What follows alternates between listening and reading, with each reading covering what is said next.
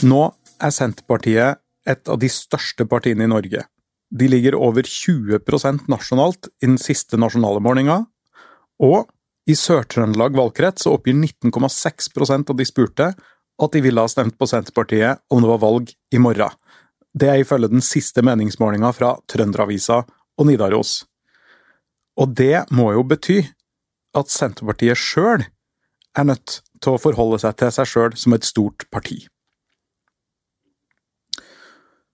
I målinga vi nettopp hadde i Trønderavisa Nidaros, så befestes bildet av et Senterparti som for alvor har gjort dype innhogg i Arbeiderpartiets velgergrupper og territorier.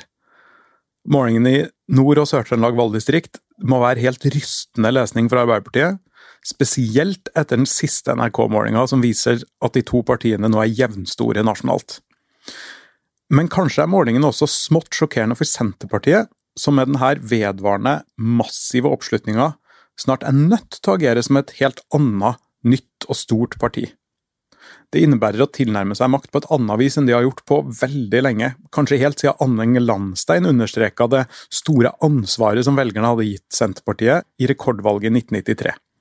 Eller kanskje må vi helt tilbake til Per Bortens tid. For det vi ser nå, tror jeg kan være begynnelsen på en permanent maktforsyning, ikke bare i Stortinget, men også i norske kommuner. Hele regioner som før var helt sånn sjølsagte Arbeiderparti-bastioner, de er jo nå kløvergrønne. Røros er et godt eksempel. Fra jeg ble født til jeg ble myndig, så stilte ikke Senterpartiet engang liste på Røros. Og i fjor så fikk de over 20% i lokalvalget. Det er mye som er skrevet av veldig mye klokere hoder enn meg om aksen sentrum-periferi i norsk politikk den er en konstant som går mye lengre tilbake i tid enn Senterpartiets og til og med Venstres eh, tilblivelse. Og det har gjort Norge til et mer egalitært og variert land enn mange av våre naboer. Fraværet av adel, spredning av naturressurser, framveksten av sjøleierbønder som en borgerlig, selvstendig politisk kraft og en egen dynamikk med vekslende kamper og allianser mellom arbeiderbevegelse og bondebevegelse Alt dette er faktorer som har bidratt til et annet politisk kart i Norge enn f.eks. i Sverige. Mens sosialdemokratiet i Sverige sentraliserte i vei, så bygde det norske sosialdemokratiet industri i hele landet. Det tradisjonelt største borgerlige partiet i Norge, Høyre, har aldri bare vært et parti for byborgerne. Vi har også alltid hatt et bunadshøyre. Og da Stortinget i 1975 gjorde det kjente jamstillingsvedtaket om å trappe opp lønnsnivået for bønder til industriarbeidernivå, så var det en teolog fra SV som leda an. Så det er ikke noe nytt eller overraskende i at økende frustrasjon og misnøye over fraflytting, nedlegging av tilbud og offentlige tjenester og konsentrasjon av makt og kapital i sentrale strøk fører til politisk mobilisering. Det som er nytt og oppsiktsvekkende, er at det nesten utelukkende er Senterpartiet som bygger seg sterke på det. Mens Senterpartiet nå passerer den oppslutninga de hadde sjøl i EU-valgkampen i 1994, så virker det politiske landskapet for øvrig helt ute av stand til å komme opp med egne svar på de politiske vindene som blåser. De gjør sine forsøk, da. Det skal de ha. I sine forsøk på å finne sin egen stemme i debatten om distrikt og sentralisering og sentrum og periferi, og vel vitende om at det ikke er en helt ubetydelig nasjonal politisk bølge på gang, så kunngjør EU-tilhengerne i Høyre at de tror på hele Norge. Frp har blitt EU-motstandere. Rødt-lederen lar seg avbilde på fjelltopper med vindkraftmotstandere. Og SV har nettopp lagt fram et programforslag der norsk industri skal ha tilgang på norsk billig kraft, men uten at det bygges mer i norsk natur men det spiller liten rolle. Senterpartiet har hegemoniet. De lar ikke andre sette dagsorden, de bruker hvert ledige minutt på å fortelle sin historie om hva som er gærent med dagens Norge. Det er ikke uvanlig å se småpartier løpe etter andres dagsorden for å markere seg, eller for å komme på i mediene. Men det er ganske spesielt å se hvor rådville Arbeiderpartiet framstår i møte med Senterpartiets vekst. I stedet for å anvende en hel etterkrigstid med erfaring i reformpolitikk og samfunnsbygging for å presentere sine svar for framtidas Norge, så virker de ofte mest opptatt av å se innover og skylde på seg sjøl for problemene sine. I stedet for å plassere Arbeiderpartiet på det politiske kartet som partiet som ikke bare snakker om problemene, men som løser dem, altså det Arbeiderpartiet vi kjenner tradisjonelt, så er det tvert imot flust av kamper internt i Arbeiderpartiet mellom de som mener at de sjøl forvalter det ekte Norge på den ene sida, og partifellene som ikke forstår noen ting, og som tilhører Oslo-gryta på den annen side. Hvem som får lyst til å stemme på et parti som sjøl bidrar til å framstille sine partifeller som helt ute av stand til å forstå samtida si, det veit ikke jeg. Men du skal ikke se bort fra at noe av svaret på Arbeiderpartiets vedvarende katastrofale oppslutning også ligger her. Men mest av alt så handler det nok om at Senterpartiet, ikke Arbeiderpartiet, så til de grader dominerer ordskiftet om problemenes sentralisering og maktforskyvning i Norge, med vekt på problemene. I den grad Senterpartiet presenterer løsninger, så går de stort sett ut på å gjøre om på de siste års politikk fra Erna Solberg og, og høyreregjeringa. Sjøl om Trygve Slagsvold Vedum både på inn- og utpust sier at det er regjeringa som sentraliserer Norge, så er jo ikke det helt sant. Det er jo ikke sånn at arbeidsplasser plutselig begynte å forsvinne fra bygdene i Trøndelag i 2013, da Erna Solberg ble statsminister.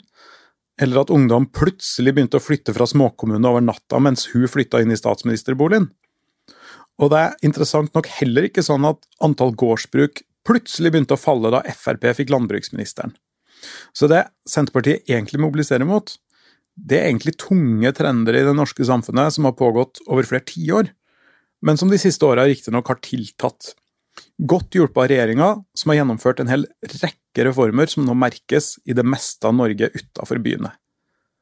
Og derfor så skal det bli veldig interessant å se hva som skjer, nå når Senterpartiets elleville oppslutning gjør at partiets egen strategi, som er å snakke minst mulig om makt og posisjoner, Trygve Slagsvold Vedum sier det hele tida, vi er opptatt av politikken, men den strategien begynner jo nå å gå ut på dato.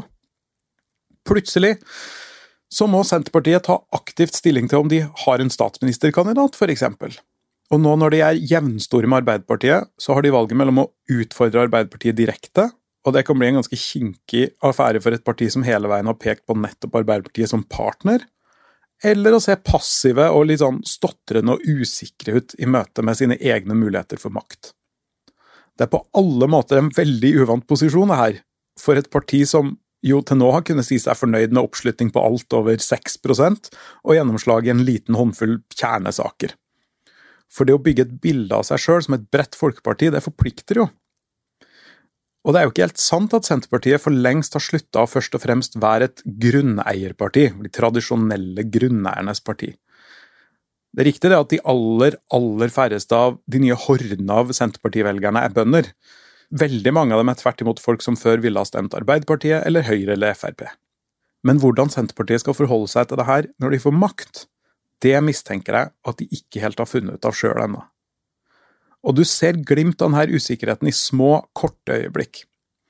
På Trøndelagsmøtet nå i januar, før koronaen, så var Marit Arnstad gjest i konkurrenten Adresseavisa sin podkast Omadressert.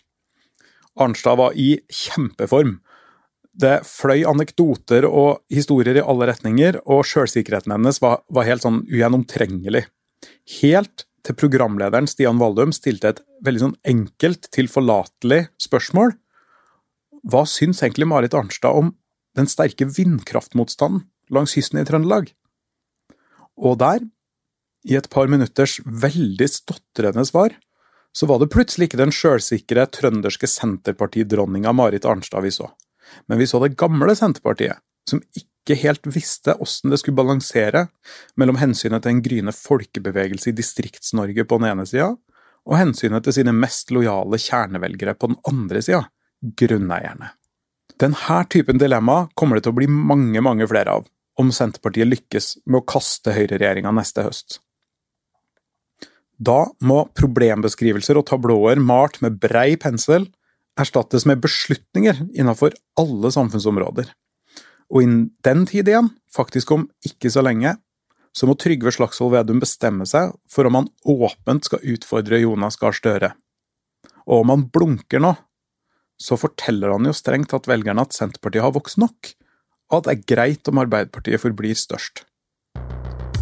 Hvordan Senterpartiet møter de valgene de må ta nå, både før og sannsynligvis etter valget i 2021, kommer til å gi svaret på om vår tids voldsomme Senterpartibølge først og fremst har vært et uttrykk for at Senterpartiet er det naturlige partiet for å ta et oppgjør med sentraliseringa i Norge og spre makta igjen? Eller om Trygve Slagsvold Vedum først og fremst har vært en veldig god strateg?